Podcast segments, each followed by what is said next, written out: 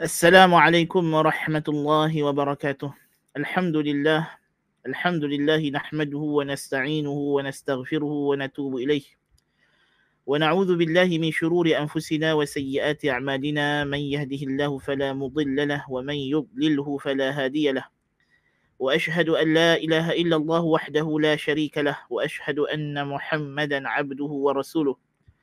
صلى الله عليه وآله وأصحابه وسلم تسليما كثيرا أما بعد Para penonton, semoga Allah Ta'ala memberkati kita pada pagi ini dalam sesi pengajian kita atau bacaan kita dalam kitab Ad-Da' wa Dawa' karangan Syekhul Islam Al-Allamatu Ibn Al-Qayyim rahimahullahu ta'ala. Dan kita masih lagi pada pembicaraan tentang empat perkara yang kita mesti kawan, mesti jaga untuk mengelakkan kita daripada terjebak ke dalam dosa. Kita dah bincang tentang al-lahazat, pandangan mata. Kita telah bincang al-khatarat, pemikiran. Dan sampailah kita pada bahagian yang ketiga iaitulah al-lafazat, iaitulah ucapan. Ha, ini yang paling penting sebenarnya. Ucapan, perkataan, bercakap ni, dia adalah kembak kepada akal. Dia adalah kembak kepada akal. Kerana Allah Ta'ala jadikan ucapan, bercakap ni, kebolehan bercakap ini adalah wasilah. Adalah jalan untuk kita menyampaikan pemikiran kita. Apa yang kita fikir, apa yang kita rasa, emosi kita. So emosi kita, logik kita, yang mana ini adalah dua unsur dalaman yang terpenting dalam manusia, logik dan juga emosi, disalurkan, dikeluarkan keluar menerusi percakapan, menerusi ucapan. Sebab itulah dia di antara sifat yang penting. Sampaikan orang yang mengaji mantik depa takrifkan manusia ni depa kata al insanu hayawanun natiqun. Manusia itu hayawan natiq. Hayawan natiq. Natiq ni terjemah daripada bahasa apa nama Yunani. Bahasa English. Mungkin kali English dia panggil logical animal. Tapi orang Arab pilih kalimah an-nutq bercakap untuk menterjemahkan kalimah logik. Kenapa? Kerana seseorang itu tidak diketahui sejauh mana dia tu logik atau tak logiknya pemikiran melainkan menerusi apa yang dia cakap. Kalau dia cakap tu benda yang elok, ah kita tahu dia ni waras. Kalau dia cakap dok mampu, kita tahu dia ni tak betul. Ada ada masalah mental, tekanan perasaan, depression, apa lagi? Ha, gila dan sebagainya. Ya. Ha, jadi ini kita kena kita faham betapa pentingnya lisan. Cakap nak Allah Ta'ala sebut ni'mat lisan ni. Alam naj'al lahu 'ainain wa lisanan wa syafatain. Bukankah kami telah jadikan bagi manusia itu dua mata? Lisan dan dua bibir. Ha? wa hadainahu najdain. Dan kami tunjukkan dia dua jalan. Jalan kebaikan jalan keburukan. Jadi lisan ni adalah salah satu anggota manusia yang paling perlu dijaga. Sebab itulah Nabi SAW sebut dalam hadis yang sahih, mafhumnya, siapa yang boleh jaga untuk aku, Nabi kata, mulut dia dengan kemaluan dia. Ma baina lihyai, antara dua rahang dia, wa ma baina farjai, apa yang ada di antara dua celah kangkang dia, ha? ma baina fakhidai, dua celah kangkang dia. Jaga dua benda ni, admanu lahul jannah aku jamin untuk dia syurga. Siapa boleh jamin dia boleh jaga antara dua rahang dia, antara dua celah kangkang dia, lisan dengan kemaluan, mulut dengan kemaluan ni, Nabi kata aku boleh jamin, aku boleh garanti untuk dia syurga. Allahu Akbar kabira. Jadi penting untuk kita tahu benda apa yang kita nak kena jaga lisan ni. Dan dosa lisan, kadang-kadang dia dosa yang paling kecil, yang paling ringan. Tetapi di, untuk lisan sebut, lisan buat tetapi dosanya besar. Ya. Kalau kita tengok dosa tangan, dosa besar tangan apa? Membunuh, merompak, mencuri, berat. Berat. Ya kan? Dosa besar kaki mungkin berat juga. Berjalan kepada jenayah, jalan kepada zina. Kemaluan pun berat, dosa-dosa besar dia. Tapi dosa besar yang boleh berlaku dengan lisan is very thin, ringan Yang kadang-kadang kita tak rasa pun dia dosa besar. Tapi kita dah cakap benda yang cukup besar dosa di sisi Allah Ta'ala. Sama juga amal ibadat. Anggota badan lain, amal ibadat dia berat. Tapi amal ibadat lisan, senang. Tapi pahala dia besar sekali. Nabi kata, kalimatani habibatani ila rahman khafifatani ala lisan thaqilatani fil mizan subhanallah bihamdih subhanallahil azim. Dua kalimah dicintai oleh ar-rahman. Ringan pada lisan berat dalam timbangan. Subhanallah bihamdih subhanallahil azim. Kita duduk sepanjang hari sebut subhanallah bihamdih subhanallahil azim subhanallah bihamdih subhanallahil azim. Kan ada buat apa? Sambil masak subhanallah bihamdih subhanallahil azim subhanallah bihamdih. Buat sambil buat kereta subhanallah bihamdih subhanallahil azim. Begitu simple. Ada. Zikir pagi petang, simple. Zikir lepas salat. Doa keluar masuk rumah. Doa tidur, bangkit tidur. Doa masuk tandas, keluar tandas. Doa makan. Sebelum makan, bismillah. Lepas makan, alhamdulillah. Sebelum minum, bismillah. Lepas minum, alhamdulillah. Very simple. Tapi pahala dia besar. Pahala dia besar. Jadi setimpal juga lisan ni pun dosa dia. Walaupun senang dibuat tapi besar juga. Allahu akbar kabira. Ha, baik. Mari kita baca apa Ibn Qayyim nak kata. Faslun. Wa amma al-lafazatu فحفظها بألا يخرج لفظة ضائعة ألا يخرج لفظة ضائعة بل لا يتكلم إلا فيما يرجو فيه الربح والزيادة في دينه Adapun tuturan, ujaran, cakap, cara nak jaga dia adalah jangan dia mengeluarkan satu lafaz yang sia-sia. Jangan bercakap benda sia-sia. Apa dia? Iaitulah dia tak boleh bercakap melainkan dalam perkara yang dia mengharap padanya ada ganjaran kebaikan untuk agamanya untuk hari pembalasannya. Untuk akhiratnya. Ha, jadi Ibn Qayyim kata, dhabit dia, formula dia, kalau hampa nak jaga lisan, bila hampa bercakap, pastikan hampa hanya bercakap benda yang hampa yakin benda tu ada pahala. Benda tu ada pahala. Ha. Sebab lisan ni malaikat tulis semua. Allah Ta'ala kata, Ma yalfidhu min qawlin illa ladaihi raqibun atid tidak ada satu benda yang dia lafazkan melainkan dia ada malaikat yang mengawasi dan mencatat. Malaikat kiram katibin, kiri kanan. Kata ulama salaf, ditulis hatta mengeluh dia. Mengeluh, mengeluh dia, semua malaikat tulis. Imam Ahmad ibn Hanbal tengah sakit. Mengeluh. Datang. Ulama bagi tahu dia kata malaikat tulis. Dia pun berhenti mengeluh, tak berani. Kan? Jadi tengok ucapan lisan yang malaikat catat. Sampai Allah Taala tanbih, ma yalfidhu min qaul. Tidak ada apa yang dia lafazkan, yang dia sembok dengan lisan dia. Yang dia lontarkan dengan lidah dia. Daripada ucapan, melainkan ada di sisinya raqibun atid malaikat malaikah yang sifatnya raqibun sentiasa duk perhati duk tunggu memang duk tunggu Atid memang duk bersedia untuk catat, untuk rekod. Kan? فإذا أراد أن يتكلم بالكلمة نظر هل فيها ربح وفائدة أم لا فإن لم يكن فيها ربح أمسك عنه عنها وإن كان فيها ربح نظر هل يفوته بها كلمة هي أربح منها هل يفوته بها كلمة هي أربح منها فلا يضيعها بهذه Jadi Qayyim kata formula dia macam mana kamu nak praktik Kalau nak bercakap Perhati dulu, fikir dulu Adakah ucapan ni boleh memberi keuntungan Dan faedah atau tidak Faedah akhirat Jikalau tidak ada keuntungan akhirat Tahan, jangan cakap Jikalau ada faedah Perhati pula, jangan terus cakap Adakah apa yang dia nak cakap ini akan memberi dia faedah yang lebih besar atau dia akan kehilangan faedah yang lebih besar. Mana lebih lebih baik? Faedah bercakap ke tak bercakap? Ha, mungkin bercakap tu ada faedah tetapi tak bercakap lebih banyak faedah. Ha, maka perhati mana satu dulu. Sampai terang tu. Sebab itu kadang-kadang ada benda betul. Ada benda yang hak. Tapi kita tak perlu cakap. Mungkin faktor sebab kita sendiri. Kita tu siapa nak cakap.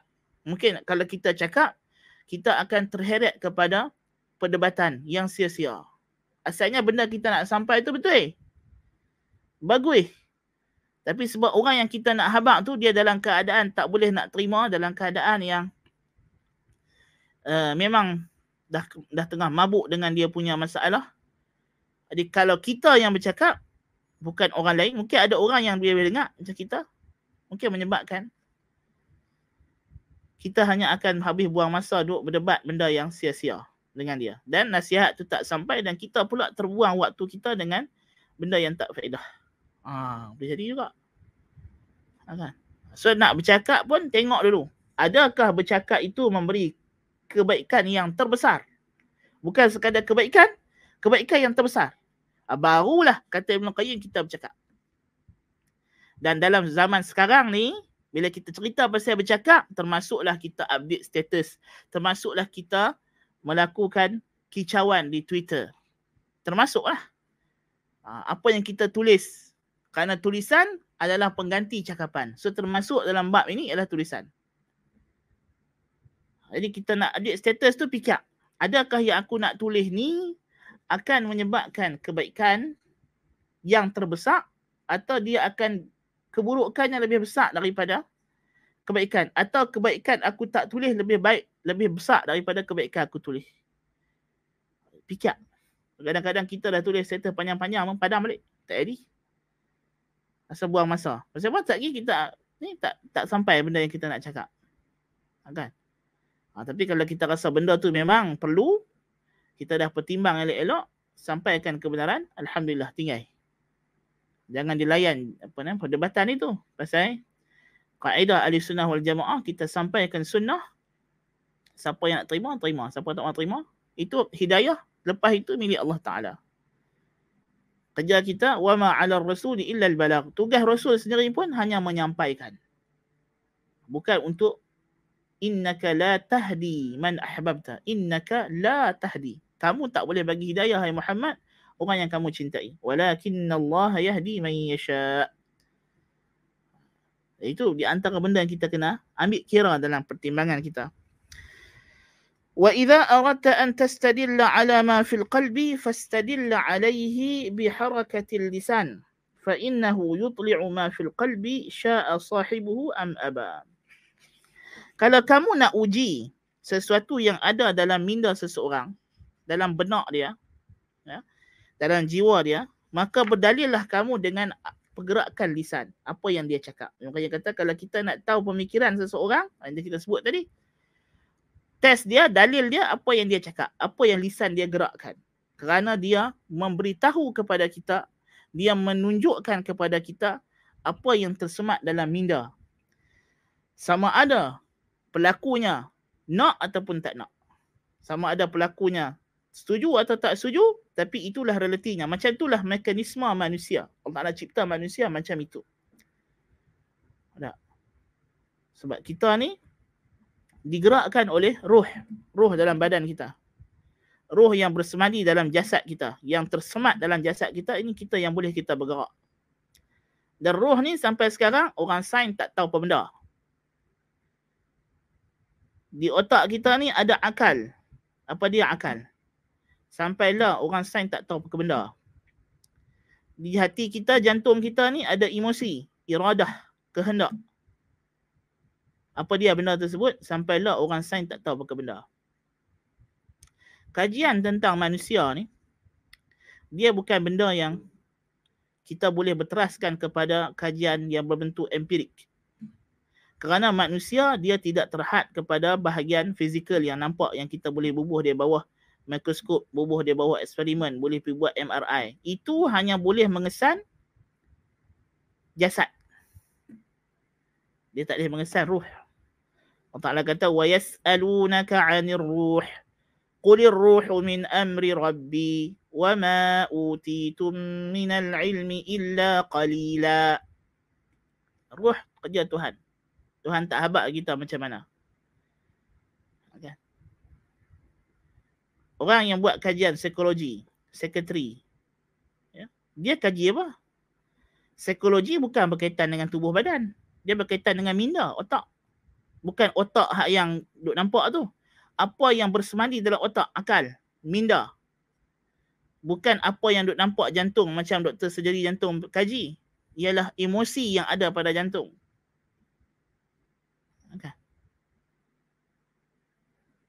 Tapi kalau dia tak beriman, kalau orang yang belajar psikologi, sekretari ni dia bukan orang yang beriman dengan Allah Taala, bukan orang Islam atau orang Islam yang yang bodoh yang tak belajar tentang agama, dia tak boleh faham. Tak boleh faham. Kan? Sebab bidang dia bukan bidang. Dia tak sama macam doktor perubatan. Ha? Doktor pakar otak dia boleh bedah otak orang. Ha? Brain surgery.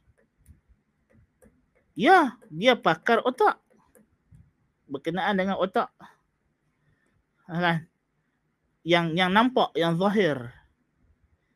Doktor jantung, dia boleh bedah jantung. Jantung yang zahir, sakit zahir jantung dia boleh lah.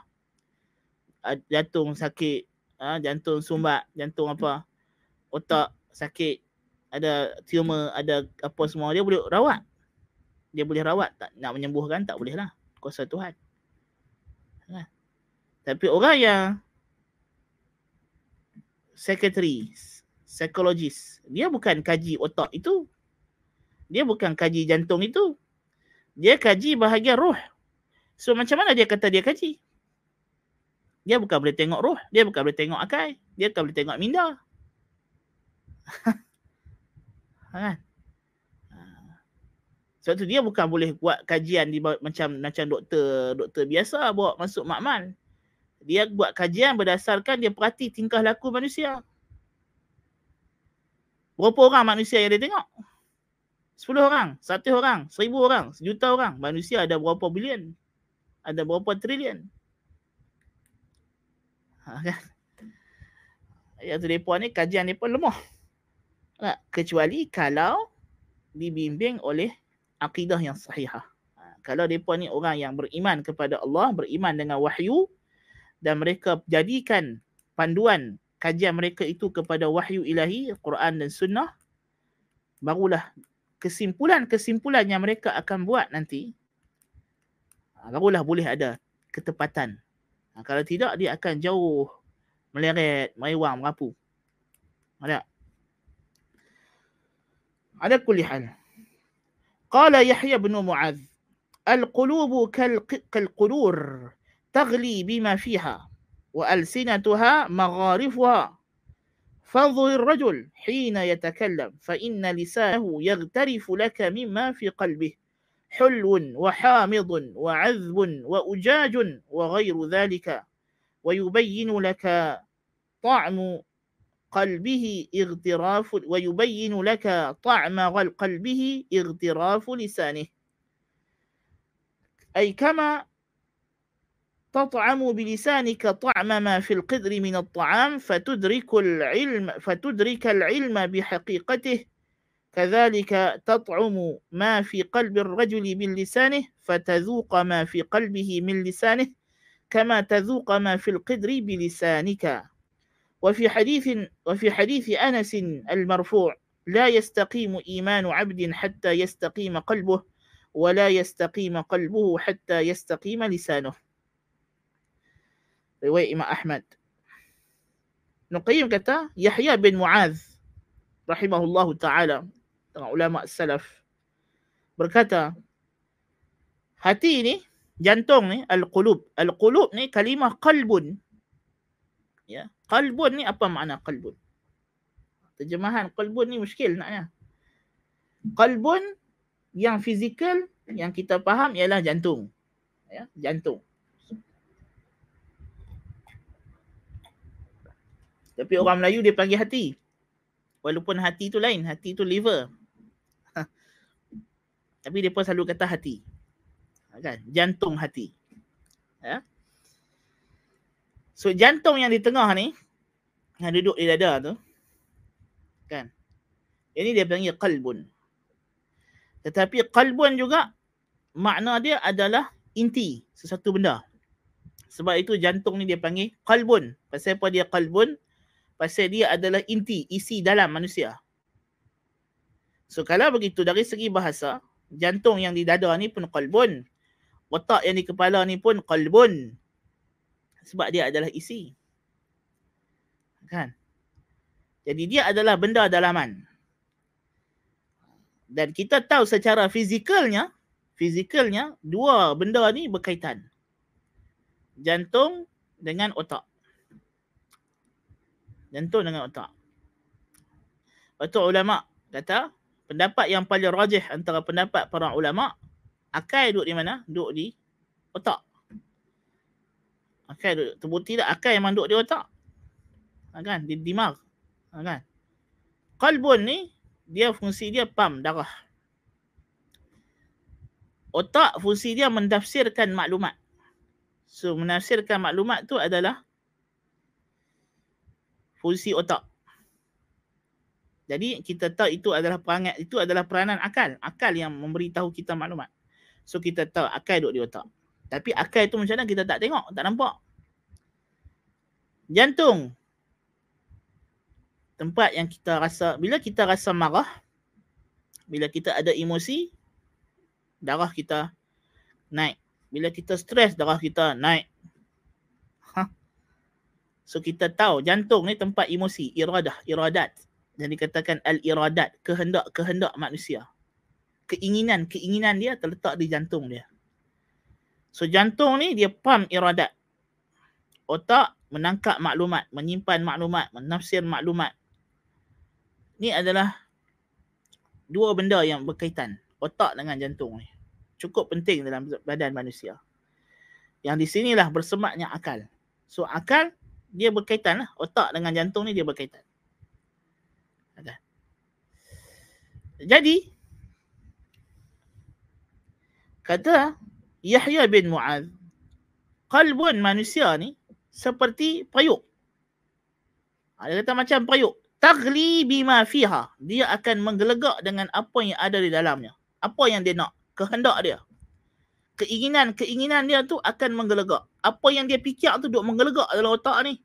Apa yang dia teringin tu duk menggelegak dalam jantung ni.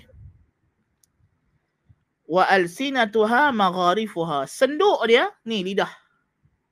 Lidah ni senduk, dia kata. Yang lidah lah yang akan pi cedok buat keluar mai kat kita.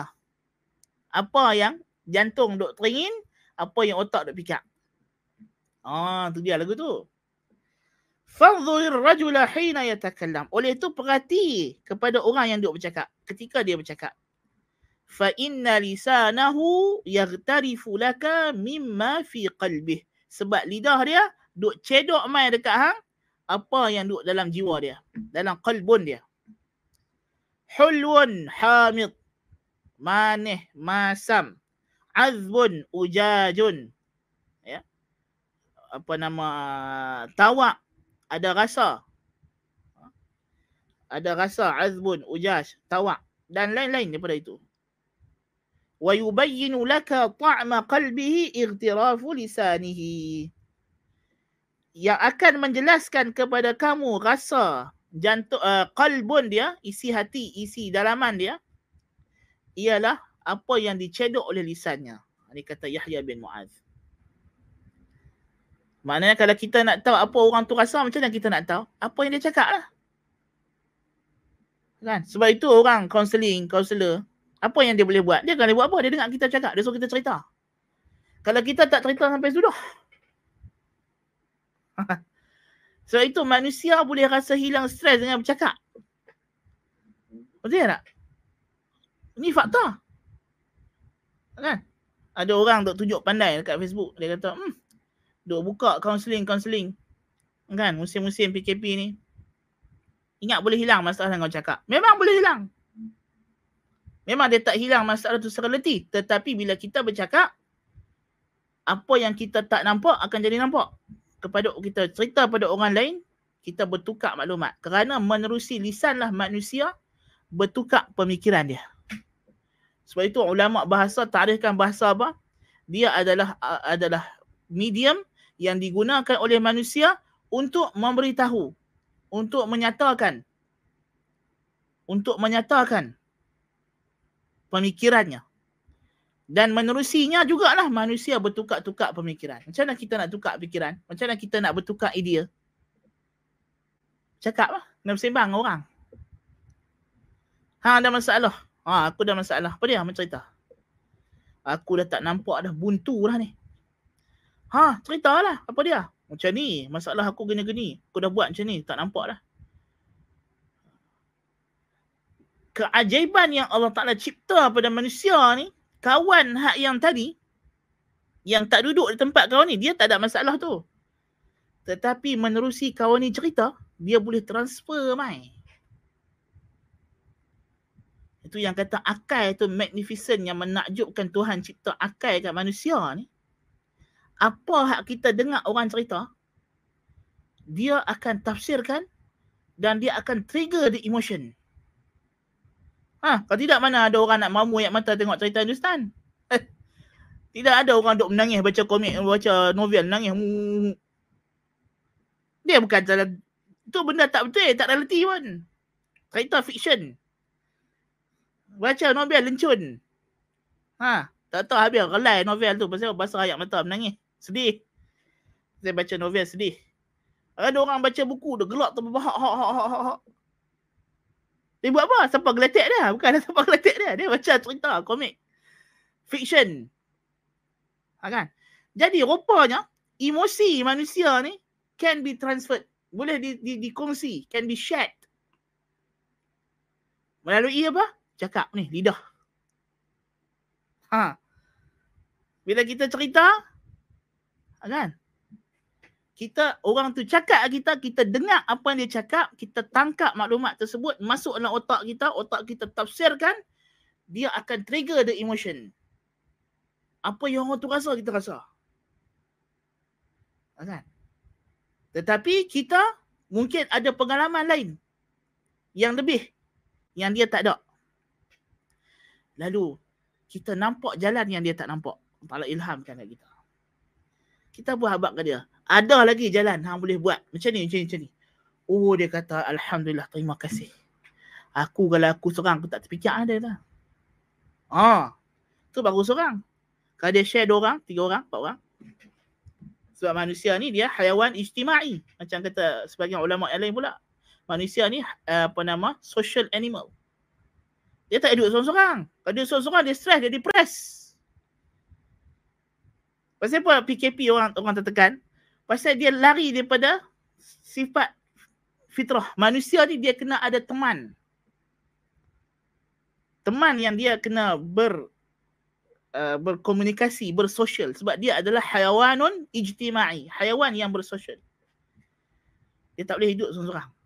Dia kena ada isteri, dia kena ada anak, dia kena ada keluarga dia.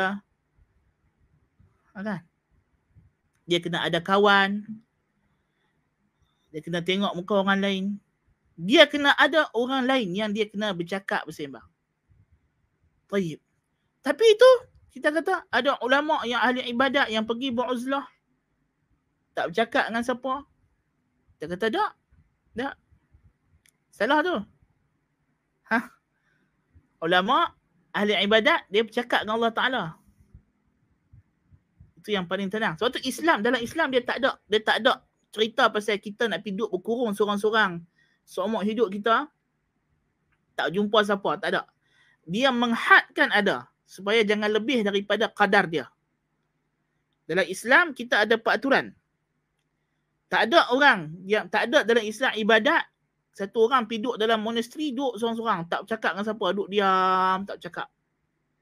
Dalam agama lain ada lama-lama jadi gila tu memang jadi gila macam orang tak makan, mampus lah. Sama lah. Ha, kan? Macam kita bincang sebelum ni lah. Berfikir. Kalau orang tu dia tak fikir apa, setan akan main colek dia. Tak Takkan dapat tidak. Ha, kita jangan ingat kalau kita duduk seorang-seorang. Ha, tak ada orang main kita. Ada. Ada yang akan main. Ha, setan dengan malaikat tu ada. Ha, kan? Jadi kalau kita tak bercakap benda yang berfaedah, kita tak pikir benda yang berfaedah, kita akan bercakap benda yang tak faedah, kita akan fikir benda tak faedah. Ada? Jadi manusia ni dia kena bercakap. Dia kena benda yang penting. Tapi Islam datang nak kontrol. Dia tak datang untuk halang. Dia tak ada ibadat dalam Islam. Tidak ada ibadat membisu. Tidak ada. Ada. Tidak ada puasa tak cakap tak ada. Ha yang ada tahan makan minum. Tu pun tak tahan sepanjang hari sekejap saja. Ada ibad tak bercakap dengan manusia tapi bercakap dengan Allah Taala. Doa solat. Kan? Pasal itu adalah kita nak berkomunikasi berkomunikasi dengan Tuhan pun dengan mulut juga. Dengan lisan juga sebab itulah ibadat yang paling utama sekali ialah doa Nabi kata ad-du'a'u huwal ibadah. Doa itulah ibadah. Maksudnya dia adalah kepala isi segala ibadat balik kepada doa. Yang mana doa ialah ibadat lisan, ibadat mulut. Kan? Benda yang paling Allah Ta'ala suka ibadat apa dia? Baca Quran. Quran baca dengan apa? Dengan mulut. Yang kedua ibadat paling Tuhan suka apa dia? Zikir. Zikir dengan apa? Dengan mulut. Yang ketiga yang paling Tuhan suka? Doa. Mulut. kita solat. Solat kalau tak tak boleh berdiri boleh duduk. Tak boleh duduk boleh baring. Tak boleh bergerak boleh buat isyarat. Tapi hak penting apa dia? Takbir dengan mulut. Allahu Akbar. Yang rukun Allahu Akbar. Kan? Baca fatihah. Zikir. Kan? Majoriti menang dekat doa tu. Okay. Jadi nak cerita kata pentingnya manusia ni dengan bercakap. Jadi sebab itulah kita kena jaga. Kita kena kawal. Kan? Dia duk cedok segala apa yang dalam kita ni. Kita boleh transfer apa yang kita rasa kepada kawan kita. Kawan kita boleh transfer transfer apa dia rasa. Kita bertukar maklumat. Kita mengaji. Ni duk belajar ni. Guna apa ni? guna bercakap lah. Hmm? Tuan-tuan nak boleh dapat ilmu yang ada dalam saya. Macam mana tuan-tuan nak ambil? Saya kena bercakap, kena habak. Kalau saya duduk berdiri depan kamera ni, keras kejung diam macam ni. Tuan-tuan tengok muka saya, saya tak cakap apa. Mampu sampai sudah tak dapat apa ilmu pun. Kalau kita tutup kamera ni, tak nampak muka. Tak apa, yang penting dengar suara. Kan? Berapa ramai yang duk follow kelas ni lah ni. Dia bukan tengok video pun. Kan? Dia buka dengar suara saja. Dia duk masak, duk kemas rumah sambil dengar kita duk cakap ni. Kan? Ha. Sambil duk baring, sambil duk terlentang, sambil duk menjuluk. Ha? Macam-macam lah. Ha, kan? Tapi dia duk dengar kita bercakap. So, sampai ada maklumat? Sampai. Kamera tak buka tak apa. Tak tengok muka tak apa. Dan ni dengar suara. Ulama-ulama kita mana kenal ulama. Mana pernah tengok Imam Syafi'i? Mana pernah tengok Imam Malik? Mana pernah tengok sahabat-sahabat? Mana pernah kita tengok Rasulullah sallallahu alaihi wasallam yang sampai kepada kita apa dia? Perkataan mereka, apa yang mereka cakap, apa yang dihabak, diriwayatkan. Kita tak jumpa Nabi. Macam mana kita kenal Nabi? Menerusi apa yang dicerita oleh sahabat, tabi'in, tabi' tabi'in, ulama generasi dengan lidah mereka, dengan mulut mereka. Kita tak kenal ulama tu muka mereka.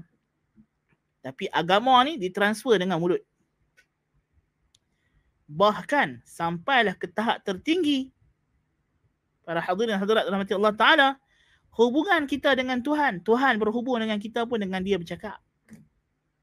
Wahyu, kitab panduan, bimbingan yang Allah Ta'ala turunkan kepada kita berbentuk kitab. Kitab tu apa? Apa yang dia cakap. Apa yang Tuhan cakap. Cakap Tuhan. Perkataan Tuhan. Allahu Akbar kabira. Rasul-Rasul tak pernah tengok Allah Ta'ala. Tapi mereka jadi Rasul sebab apa? Pasal mereka dapat wahyu Tuhan. Apa dia wahyu Tuhan? Cakap Tuhan. Tuhan bercakap dengan mereka. Sama ada direct ataupun dengan antara malaikat. Jadi Rasul, siapa Rasul? Rasul adalah orang yang bercakap dengan Tuhan. Tuhan bercakap dengan dia. Ha, kan? So nak cerita pasal pentingnya cakap ni. Kan? So jangan pandang remeh pasal bercakap. Kan? So kedudukan dia besar. Dia adalah anggota mulut ni anggota yang besar, yang penting dan dia adalah satu aktiviti manusia yang paling mustahak. Kan? Paling mustahak. Sehingga Islam melarang orang tu duduk diam tak bercakap lama. Kan? Sama ada dia bercakap dengan manusia atau dia kena bercakap dengan Allah Ta'ala. Sama ada dia bercakap dengan orang atau dia duduk berzikir. Istighfar. Tak ada masa kosong. Sebab itulah zikir dengan mulut ni tak ada masa, tak ada had masa. Bayangkan. Ada tempat yang kita tak boleh zikir. Ada mungkin masuk tandas. Sebab tu masuk tandas pun tak boleh lama-lama. Dilarang kita masuk tandas lama-lama. Pasal apa? Pasal dalam tandas kita tak boleh nak bercakap. Pasal tak, kalau tak bercakap lama dia jadi. Sekejap dia main merapu. Tak? Dan tak boleh nak berzikir tu lebih bahaya. Kita duduk seorang-seorang, kita tak ada cakap dengan siapa. Tapi kita berzikir, kita bercakap dengan Allah Ta'ala. Waktu zikir ibadat tak ada batas. Baring allazina yadhkuruna Allah qiyaman wa qu'udan wa ala junubihim yang mengingati Allah, yang berzikir kepada Allah dalam keadaan berdiri, duduk, baring. Ya, maknanya tidak ada keadaan melainkan mereka ni berzikir. Nabi SAW kana yadhkurullah mengingati Allah dalam sepanjang masa keadaan dia.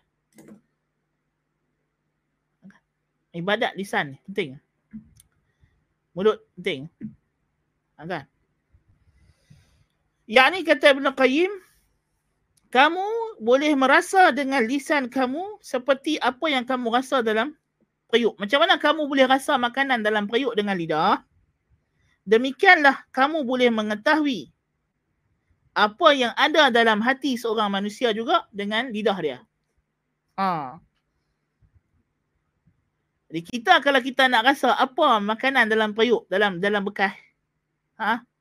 masam ke, manis ke, tawak ke, masin ke, kita nak buat lagu mana? Ha? Rasa dengan lidah. Sama lah perumpamaan yang kata Ibn Qayyim kalau nak rasa orang ni. Apa dalam pemikiran dia ada apa? Apa dia duduk fikir? Apa dia duduk rasa? Apa emosi dia sekarang? Hang kena suruh lidah dia bercakap. Baru hang boleh rasa. Lidah dia kena cedok buat keluar mai kat hang apa perasaan dia, apa emosi dia, apa yang duk dia duk fikir, duk serabut. Kan?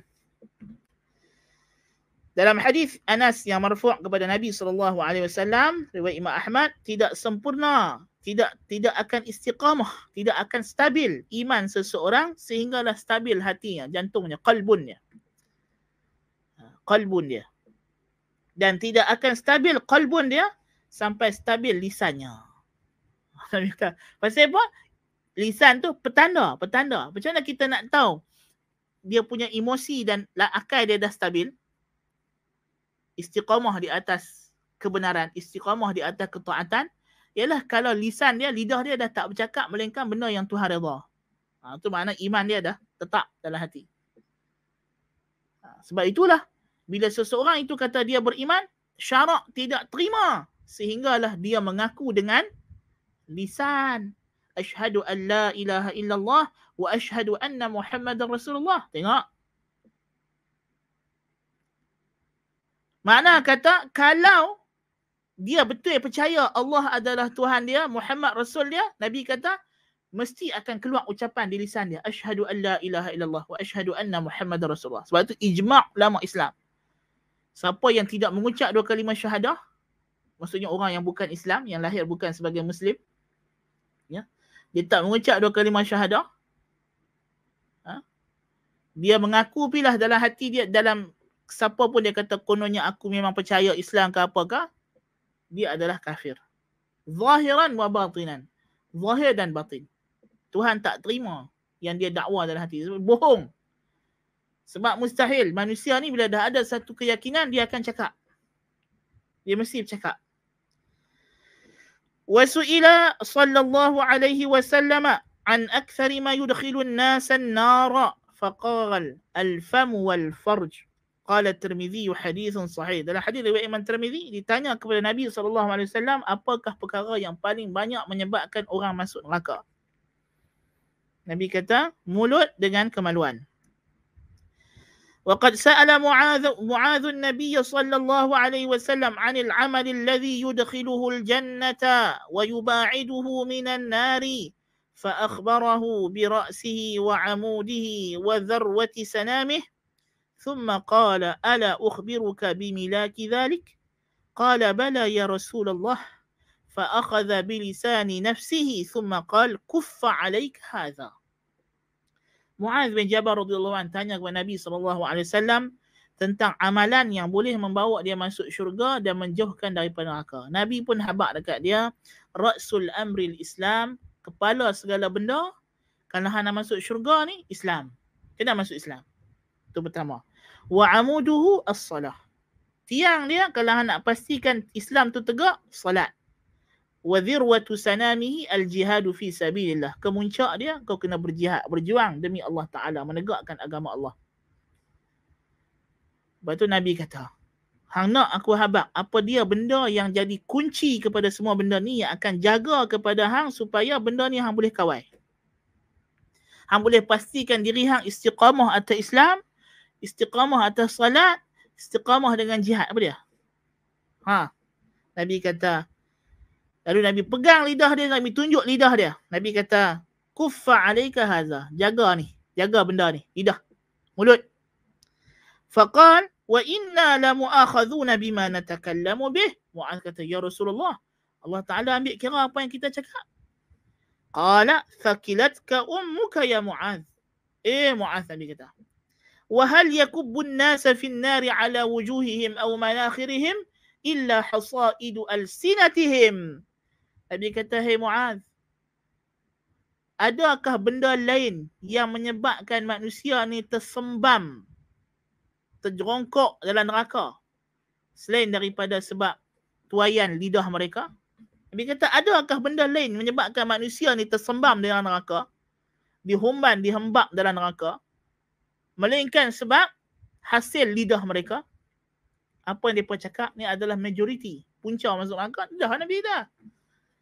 Kan قال الترمذي حديث صحيح. ومن العجب أن الإنسان يهون عليه التحفظ والاحتراز من أكل الحرام والظلم والزنا والسرقة وشرب الخمر ومن النظر المحرم وغير ذلك ويصعب عليه التحفظ من حركة لسانه. حتى ترى الرجل يشار إليه بالدين والزهد والعبادة وهو يتكلم بالكلمات من سخط الله لا يلقي لها بالا يزل بالكلمة الواحدة منها أبعد مما بين المشرق والمغرب.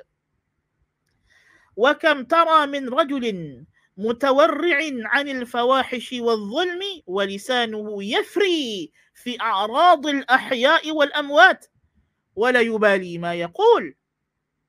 Ni yang kita kena nak jaga di sini. Sekarang Ibn Qayyim mula nak cerita kita pasal apa lidah ni bahaya. Dia kata macam mana yang Nabi boleh kata masuk neraka ni sebab lidah. Dia kata di antara perkara yang anjib dia kata. Manusia ni suruh jaga benda lain senang. Ada orang dia boleh jaga makan yang haram dia tinggal. Makan rasuah tak mau, makan babi, makan jauh tak berani ni semua ni. Zalim orang. Rampas kata orang pun semua tak berani, tak buat.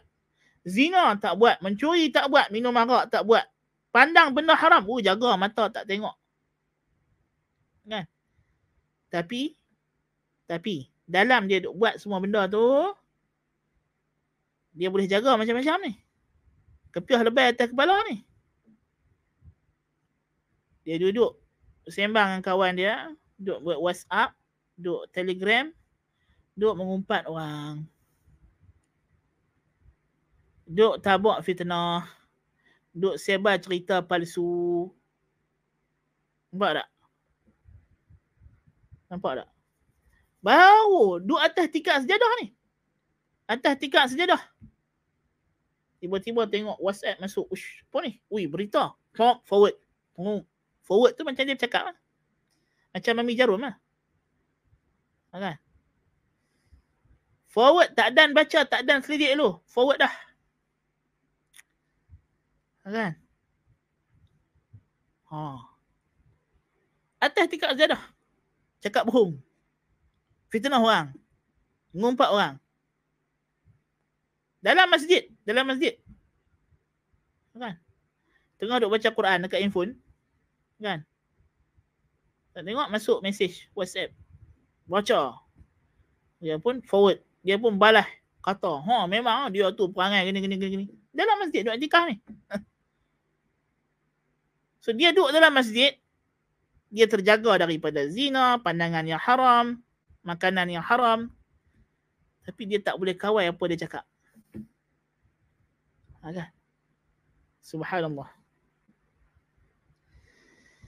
Jadi Ibn Qayyim kata susah baginya menjaga pergerakan lisannya sehingga kau tengok seorang lelaki yang dikenali dengan agama, zuhud, ibadah tapi dia bercakap dengan kalimah-kalimah yang menjadi kemurkaan Allah Ta'ala. Yang dia cakap benda tu, dia tak kisah pun. Dia tak rasa pun benda tu macam salah. La yulqi laha balan. Ini akan datang hadis Nabi SAW. Ha? Yang menyebabkan dengan kalimah itu, satu kalimah itu, dia ter, terhumban ke dalam neraka lebih jauh daripada timur dengan barat. Berapa banyak kamu tengok orang yang warak daripada buat benda yang keji dan zalim. Tetapi lidahnya duk bergerak sana sini mencela maruah manusia yang hidup dan yang mati. Dan dia tak kisah. Allahu Akbar kabira. Banyak? Kan? Duk buka aib orang apa semua. Kan? Mesti pun nak buka. Aib orang yang dah tersembunyi tutuplah. Kan? وإذا أردت أن تعرف ذلك فانظر إلى ما رواه مسلم في صحيحه من حديث جندب بن عبد الله. قال قال رسول الله صلى الله عليه وآله وسلم قال رجل والله لا يغفر الله لفلان. فقال الله عز وجل من ذا الذي يتألى علي ألا أغفر لفلان؟ من ذا الذي يتألى علي أني لا أغفر لفلان؟ قد غفرت له وأحبطت عملك. فهذا العابد الذي قد عبد الله ما شاء أن يعبده أحبط أحبطت هذه الكلمة الواحدة عمله كله. وفي حديث أبي هريرة نحو ذلك ثم قال أبو هريرة تكلم بكلمة أوبقت دنياه وآخرته. Kalau kamu nak tahu hakikat benda ni, tengok hadis yang diriwayatkan oleh Imam Muslim. Daripada Jundab ibn Abdullah radhiyallahu an daripada Nabi sallallahu alaihi wasallam sabda baginda seorang lelaki berkata demi Allah Allah takkan ampun dah dosa dia ni. Seorang lelaki abid ahli ibadat takwa dia tengok satu orang lelaki ahli maksiat hidup lagi. Lalu dia putus asa daripada rahmat Allah. Dia kata orang ni Allah Taala takkan ampun dah yang ni Allah takkan buka jalan taubat. Dia ni dah confirm ahli neraka. Na'udzubillahi min zalik. Ha? Apa jadi dekat dia? Allah Ta'ala. Dan dia bersumpah pula. Demi Allah, Allah takkan ampunkan dia ni. Wah. Tuhan kata, Man zallazi yata'alla alaiya. Siapa yang berani sumpah atas nama aku? Anni la aghfiru li fulan. Yang aku konon-kononnya aku takkan ampun dah lelaki ni. Orang ni faqad ghafartu lah. Aku dah ampunkan dosa dia sekarang. Allah kata. Wa ahbattu amalaka. Adapun amal kau hai orang yang yang buat amal ibadat ni, aku hapus semua. Tak ambil kira. Pasal apa? Pasal dosa dia tadi. Dosa apa tu? Al-ya'su min rauhillah. Putus asa daripada rahmat Allah. Dosa besar ni. Ini dosa lebih besar daripada dosa. Dua dosa yang lebih besar daripada dosa putus asa daripada rahmat Allah, rasa selesa dan aman daripada balasan Allah. Orang yang buat dosa, tak mau bertobat. Pasal apa? Pasal dia rasa, hmm, Tuhan bukan marah pun aku buat ni. Aku dah buat maksiat ni lama dah. Aku makin sihat, makin kaya, makin hebat. Dia kata, tak ada apa, tak payah tobat. Dia rasa Tuhan takkan uji dia dia rasa aman daripada ujian Tuhan yang dia yang akan datang tanpa dia sedar. Ha. Tiba-tiba pup mai ujian. Tampak dia. Seolah satu tamparan, pukulan yang hebat Tuhan bagi dekat dia. Dia terduduk, tak boleh buat apa. Ha. Dia orang kaya. Oh, dia orang kaya. Dia pergi melancong sana sini. Pergi naik kelab. Pergi menyanyi karaoke. Apa semua. Ha? Masjid pun tak kisah. Salat pun kadang-kadang. Hujung-hujung waktu. Kalau salat. Tak, tak salat langsung. Dia kata tak apa, ai bisnes ai maju, tender ai juta-juta dia kata. Nasib baik dia kata ai tak pergi solat Jumaat hari tu. Kalau tidak terlepas tender dia kata. Tu dia sampai tengah tu. Ha, punya punya sombong. Ha, dia kata ai tak solat Jumaat dapat tender juta-juta dia kata. You pergi solat Jumaat pergi terlepas dia kata kawan dia. Sekali mai PKP. Tu dia terduduk. Terterak terjeromoh. Tersembam. Ha. Jadi depression, tekanan perasaan, jadi gila. Siapa salah siapa? Salah sendiri. Ha. Pasal apa? Pasal dia rasa sombong dengan Tuhan. Ya. Dia lupa dosa-dosa dia. Dia duduk fikir apa lah pasal apa. Jadi macam ni. Dia rasa dia masalah dia dia rasa dia dapat nikmat tu pasal dia bukan pasal anugerah Tuhan dia rasa dia kena dapat benda tu pasal dia layak dapat cerita dia sama macam Tuhan cerita dalam surah al-kahfi dua orang yang ada kebun tu. Kan? Macam itulah ini rasa aman daripada bencana daripada Allah. Dia jadi kerajaan, dia pun seronok, dapat kuasa. Dia pun cakap dekat rakyat dia, oh kita kerajaan akan bantu rakyat, yakinlah kepada kami. Oh cik, yakin pada kami. Yakin kerajaan akan boleh tangani masalah ni. Kan, dia pun seronok. Kan? Sekali rupanya dunia ni bukan dia yang kawal dia dapat jawatan tu pun Tuhan yang bagi. Qulillahumma malikal mulki tu'til mulka man tasha' wa tanzi'ul mulka mimman tasha' man tasha' wa tudhillu man tasha' biyadikal khair innaka ala kulli syai'in qadir. Rupanya hak dia duk rancang tu tak jadi mai dia kena bencana lagi. Kes naik lagi. Tak turun-turun. Dia pun terduduk. Baru dia sedap. Rupanya, dia hanya manusia, makhluk. Ha? Dia angkat diri dia dulu. Yakinlah kepada kami. Yakinlah kepada kerajaan. Yakinlah apa semua. Semua tu punah, musnah. Dan yang bodoh siapa? Yang bodoh siapa yang percaya lah. Siapa suruh yakin pada kerajaan? Yakin pada diri sendiri pun dah salah. Tuhan tak bagi. Kita mana boleh tawakal pada makhluk? Wa tawakkal 'ala al-hayy alladhi la yamut. Tuhan kata bertawakallah kamu hanya kepada Tuhan yang maha hidup, yang tidak pernah dan tidak akan mati. Mana boleh tawakal kepada makhluk? Yang hampir tawakal dengan makhluk apa suruh? tawakal dengan majikan, tawakal dengan gaji, tawakal. Allahul musta'an. Ha. Yang kedua dosa kita kita sebut apa dia? Putus asa daripada rahmat Allah. Dia pun habislah Tuhan dah marah dekat aku lah. So tadi kawan ni dah kena PKP. Bisnes dia pun bankrupt. Dia pun dia kata habislah Tuhan dah marah kat aku. Aku ni habislah. Habislah aku dah tak ada jalan keluar dah. Aku dah jatuh miskin. Habislah syarikat aku dah bankrupt. Aku dah tak boleh hidup. Tak ada makan dah tak ada kerja gaji dah tak ada nak buat macam mana aku dah tak ada rezeki dia pun ambil tali gantung ambil pisau kelak ambil ubat telan mampu bubuh-bubuh mulut rajun bangunan yang ni putus asa daripada rahmat Allah. Okay. Sebab itu Tuhan tak ampun. Dua dosa yang paling besar. Sampai Al-Tahawi kata dalam mata akidah dia, wal amnu wal iyasu yang qulani anil millah. Rasa aman daripada ujian Allah dan rasa putus asa daripada rahmat Allah mengeluarkan seseorang daripada agama. Tengok. Berarti itu perkataan dia ni. Subhanallah. Subhanallah. Seseorang yang rasa aman daripada rahmat Allah, lama kelamaan dia akan buat benda yang sampai ke tahap kufur. Na'udzubillah min zalik.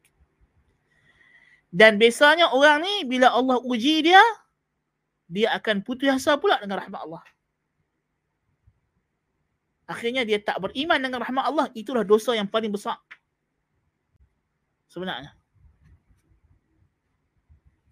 Bunuh diri itu tanda yang dia telah buat dosa yang terbesar.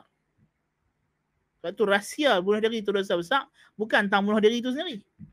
Tentang apa tu ada dalam benak dia daripada awal. Iaitu dia putus asa dengan rahmat Allah. Tu dosa besar dia. Faham tak? Ha, yang bila kita kata bunuh diri dosa besar, puak-puak apa nama secular liberal atheist ni dia tak faham. Dia kata, oh ya apa kata dosa besar? Dia ni tekanan perasaan bukan dia sedar apa dia buat. Ni nak habak mai. Tekanan perasaan mesti ada punca. Dia pun kata dia lah punca dia ni. PKP tak ada kerja, tak ada apa. Ni habak dia. Manusia tak ada kerja ni bukan semasa PKP lah. Berlambak lah. Ah. Awak, lah ni baru ada manusia tak ada kerja. Lah ni baru ada orang miskin. Ni, kalaulah kerana orang bunuh diri ni, ha, sebab semata-mata stres kan no wakil rakyat bakat bunuh diri lama lah masa kerajaan dia buat tumbang kan ha masa ekonomi jatuh dulu ramai orang hilang kerja kan ramai banyak juga dunia ni mengalami kemelesetan ekonomi bukan kali pertama. Berlambak hok banyak kali lah. Eh? Kan? Nak cerita pasal ekonomi, no, sahabat Nabi, kan? Sahabat Nabi dulu, dia ada geng, satu geng nama dia Ashabus Sufah. Depa ni, Abu Hurairah salah seorang dia. Abu Hurairah cerita Ashabus Sufah ni macam mana? Tahap miskin, papa gedana tu, Sampai baju seluar pun tak ada, kain pun tak ada, ada kain gebak tutup badan. Selai kain tu lipat badan semua. Kalau selok tu tak ada apa, boleh, telanjang. Sampai tengah tu. Ada sahabat Nabi. Ah, ha? Nak kahwin. Nabi kata, ha, ada apa? Dia kata, ya Rasulullah aku tak ada, aku ada kain bawah. Maksudnya dia baju atas tak ada, pakai kain saja. Kan? Tu sahabat Nabi zaman Nabi SAW. Tak ada seorang bunuh diri. Nak habak mai. Ha. Nak habak cerita pasal kesusahan hidup, Tuhan habak lama dah. Wala nabluwannakum bi syai'in min al-khawf wal ju'i wa naqsin min وبشر الصابرين الذين إذا أصابتهم مصيبة قالوا إنا لله وإنا إليه راجعون أولئك عليهم صلوات من ربهم ورحمة وأولئك هم المهتدون Memang Tuhan akan uji. Kan? Tak ada alasan. Han tak boleh bagi alasan aku menari bersebar pasal aku hilang kerja. Dia isunya adalah macam mana dia menghadapi ujian tersebut. Depres, depression ni adalah kesan belakangan. Kesan, kesan lepas itu. Macam orang ambil dadah. Ha? Orang ambil dadah lama-lama otak dia rosak, dia miring. Miring tu kesan, kesan dosa yang kita minta lindung masa khutbah hajat tadi. Wa na'udzu billahi min syururi anfusina wa sayyiati a'malina. Maksud sayyiati a'malina ni apa? Kesan buruk dosa. Bukan kita bukan sekadar minta lindung daripada amalan buruk, tetapi kesan buruk daripada amalan buruk. Amalan buruk akan melahirkan kesan buruk. So kita minta lindung kepada Allah Ta'ala. Jangan sampai kerana dosa kami buat ni melekat kesan dia. Yang mana kesan tu tentulah itu adalah salah satu bentuk balasan daripada Allah Ta'ala. Salah satu bentuk balasan. Nak cerita pasal stres, imam segala orang yang stres dalam alam ni ialah Rasulullah sallallahu alaihi wasallam. Ha? Jelas. Ha? Nabi adalah penghulu kepada segala orang yang stres. Nabi adalah orang yang paling stres dalam hidup dia. Macam-macam tekanan. Tetapi Nabi adalah orang yang paling tenang. Macam mana tu? Nak cerita pasal masalah, jangan ceritalah. Nabi apa masalah dia tak dapat. So, so, duk, so, duk Kenyan lah pasal masalah hang.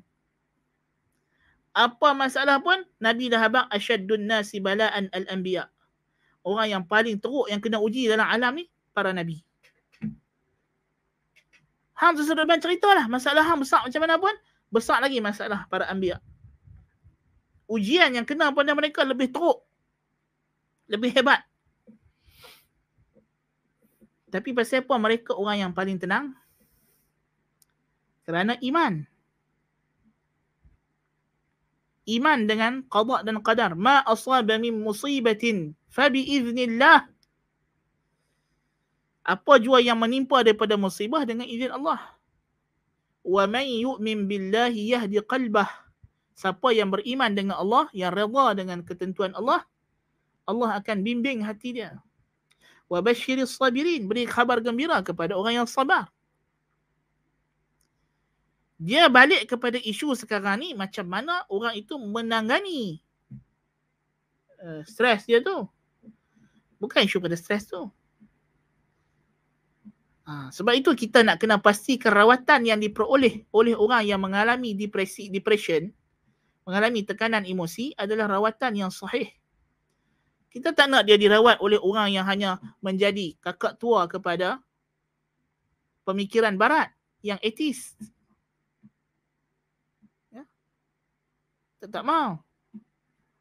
Kita tak mau jadi dia ni dahlah dia ni tekanan tekanan emosi lepas tu orang yang merawat dia pula orang yang kufur dengan Allah Taala, orang yang tidak beriman dengan perkara gaib yang tidak mengambil kira sisi kerohanian dia. Sebab orang stres bukan sebab badan dia. Mereka tahu benda tu. Sebab mereka kata, kita jangan tengok orang yang stres ni, dia kadang-kadang nampak macam orang normal. Memanglah tubuh badan dia nampak sihat. Yang rosak ialah yang sakit mental dia.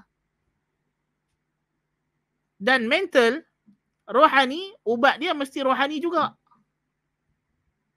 Ya Allah Ta'ala dah habak dalam Al-Quran. Ala bi zikrillahi tatma'innul qulub dengan mengingati Allah lah jiwa akan menjadi tenang. Qalbun tadi. Otak dengan jantung jadi tenang bila ingat Allah.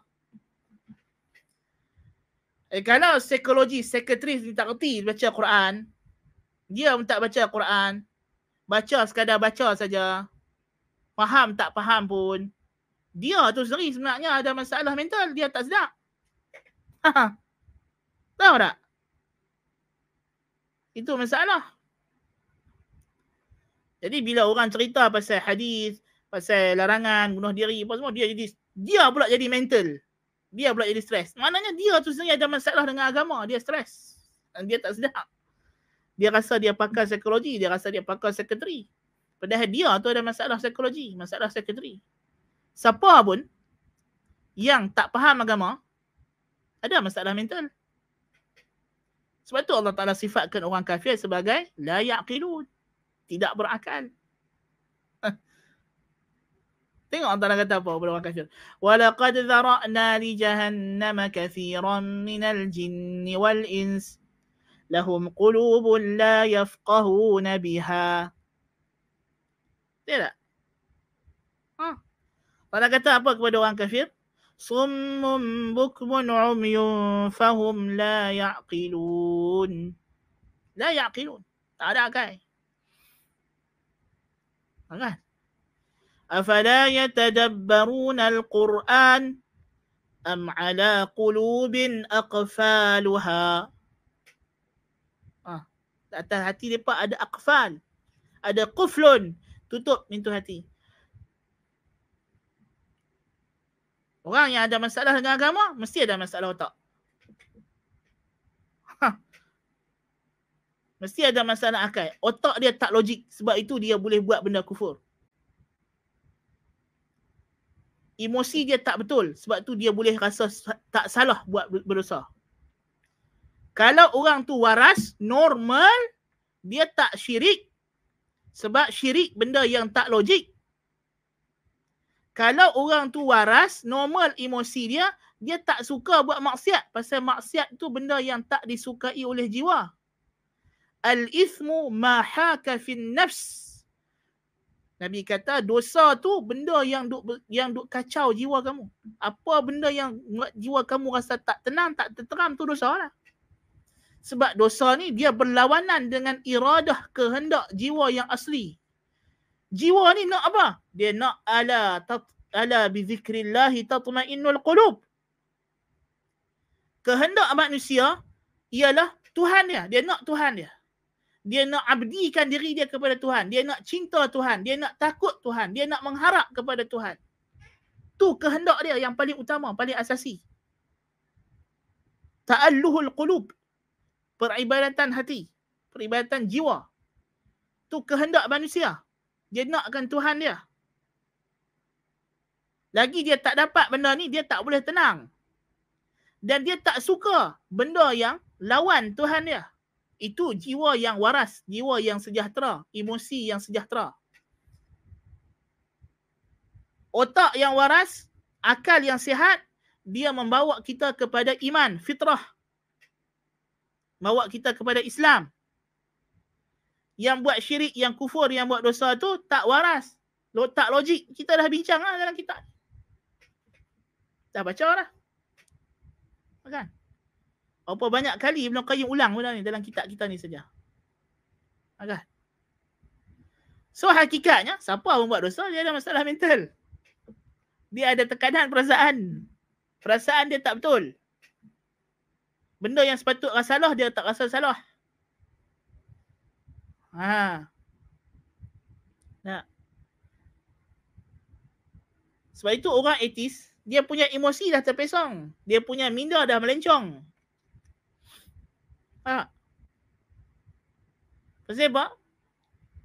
Bila dia tak percaya Tuhan, sebenarnya jiwa dia memberontak. Memberontak. Sebab tu kes bunuh diri dalam kalangan orang etis tinggi. So bila orang etis ni menjadi jaguh dalam bunuh diri, kan? Maka datanglah formula-formula daripada golongan sekular untuk memuaskan hati golongan etis ni, dia kata kita jangan sebut masalah psikologi ni ada kaitan dengan agama. Ha, tu punca dia. Pasal dia tak mau mengaku kata punca dia jadi miring sebab dia tinggi agama. Dia tak mau tu, dia tak mau agama sampai sudah punya takabur, punya sombong, punya inat. Nauzubillah min zalik. Tu masalah. Nah. Baik, macam mana kita sampai cerita ni? Dia pasal ni orang tadi lelaki ni. Dosa dia pasal dia putus asa daripada rahmat Allah. Ha.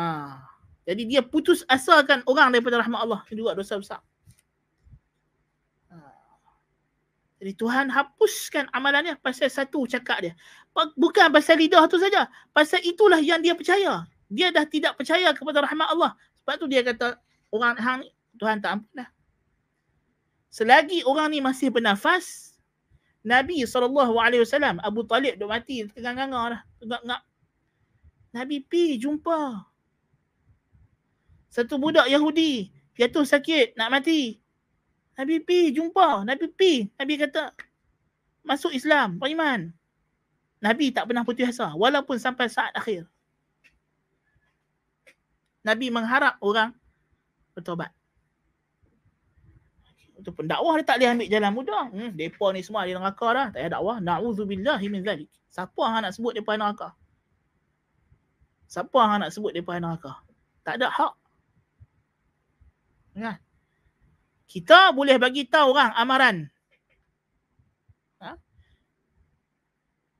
kita selagi mana dia mati zahirnya muslim doa orang mati buah diri muslim muslim Allahumma ghfir lahu warhamhu wa'afihi wa'fu anhu doa minta ampun Mas, tapi kita hamaklah benda tu dosa. Tapi bukan bermakna kita nak hukum dia ahli neraka. Cuma kita bagi amaran Tuhan yang habak bukan kita habak. Tuhan habak. Kalau hang mati, hang bunuh diri, dosa besar. Ha, kan? Tapi itu adalah cara untuk kita mengelakkan dia daripada bunuh diri. Pasal apa? Manusia ni perlu ditakutkan. Benda yang paling ampuh untuk mengelak manusia buat benda yang berbahaya pada diri dia adalah dengan kita mengingatkan kesan bahaya, kesan buruk benda tersebut. Daripada kecil lagi macam itulah kita dididik. Dan macam itulah kita hidup di dunia ni. Mana ada orang cerita pasal kebaikan berhenti di lampu merah. Kebaikan meninggalkan ketagihan dadah. Ada? Ada tapi bukan itu yang perkara pertama. Perkara pertama kita tahu bahaya dadah. Bahaya memecut dengan laju. Mana ada orang yang cerita kebaikan tidak memecut dengan laju. Ada. Sebab macam itulah psikologi manusia. Tuhan dah cipta macam tu. Pakar psikologi tak boleh ubah psikologi. Tugas mereka hanya ikut the flow. Yang Tuhan dah cipta psikologi manusia dia kena ikut. Dia tak boleh ubah buat psikologi baru. Dia tak nak kuasa tu. Tugas dia hanya perhati, tengok, kaji dan ikut. Psikologi manusia, Tuhan yang cipta. Kita tak boleh ubah. La tabdila li khalqillah. Kamu tak ada ubah ciptaan Allah Ta'ala. Jelas. Ha, kan? Ha, jadi, uh, Allah Akbar. Main cerita tuan kita cerita ni. kan? Ha, jadi dia ni putus asa dia rahmat Allah Taala. Ha, kan? Jadi dia tidak mau tidak tidak mengajak orang tu kepada taubat sebab dia dituai hukum ahli neraka. Salah. Dosa dia buat tu lebih besar daripada dosa maksiat yang kawan ni buat. Ha, kan? Dalam hadis Abi Hurairah, Abi Hurairah kata, ha, inilah kata Ibn Qayyim, inilah dia seorang orang yang ahli ibadat dan beribadat kepada Allah habis amalan dan Tuhan hapus pasal rasa sombong dia. Rasa putus asa dia daripada rahmat Allah. Ha, tu. Dalam hadis Abu Hurairah yang seumpama dengan ini juga, Abu Hurairah kata dia telah bercakap dengan satu kalimah yang telah meruntuhkan, yang telah merosakkan, menghancurkan dunianya dan akhiratnya. Kalimah yang dia cakap tu. Menghancurkan dunia dan akhiratnya. Pasal apa? Apa yang dia cakap itu adalah ekspresi kepada apa yang tersemat dalam qalbun dia dan jantung dalam jiwa dia. Okay. Yang mana akidah dia dah rosak daripada awal. Dia sudah tidak ada lagi rasa rahmat kepada makhluk dan dia putus asa daripada rahmat Allah. Sedangkan Allah Taala Nabi dah pesan Ar-Rahimuna yarhamuhumur Rahman. Orang yang akan dapat rahmat Tuhan ialah orang yang merahmati makhluk yang lain. Irhamu man fil ard. Rahmatlah kamu benda yang di bumi yarhamkum man fis sama. Tuhan yang di langit akan rahmat kamu. Jadi dia ni dia dah tak ada rahmat pada makhluk Tuhan dah tak ada rahmat pada dia lagi. Dan kita tak masuk syurga kerana amalan kita kita masuk syurga kerana rahmat Allah. Jadi sebab dia dah tak ada rahmat pada makhluk Tuhan tarik rahmat dia daripada dia. Allahu akbar kabira tengok. Bahaya. Ya lisan. Bahaya lisan. Kerana dia bercakap itu menunjukkan apa yang terkandung dalam benak pemikiran dan perasaan dia. Allahul musta'an. Naktafi bihadzal qadar biiznillah taala. Uh, semoga Allah Taala memudahkan urusan kita dan memberikan kita pengajaran dan manfaat dan bimbingan kepada jalannya yang lurus. Uh, ada soalan? Tak ada soalan. Bagus. أقول قولي هذا وأستغفر الله العظيم لي ولكم. سبحانك اللهم بحمدك أشهد أن لا إله إلا أنت أستغفرك وأتوب إليك. صلى الله نبينا محمد. السلام عليكم ورحمة الله وبركاته.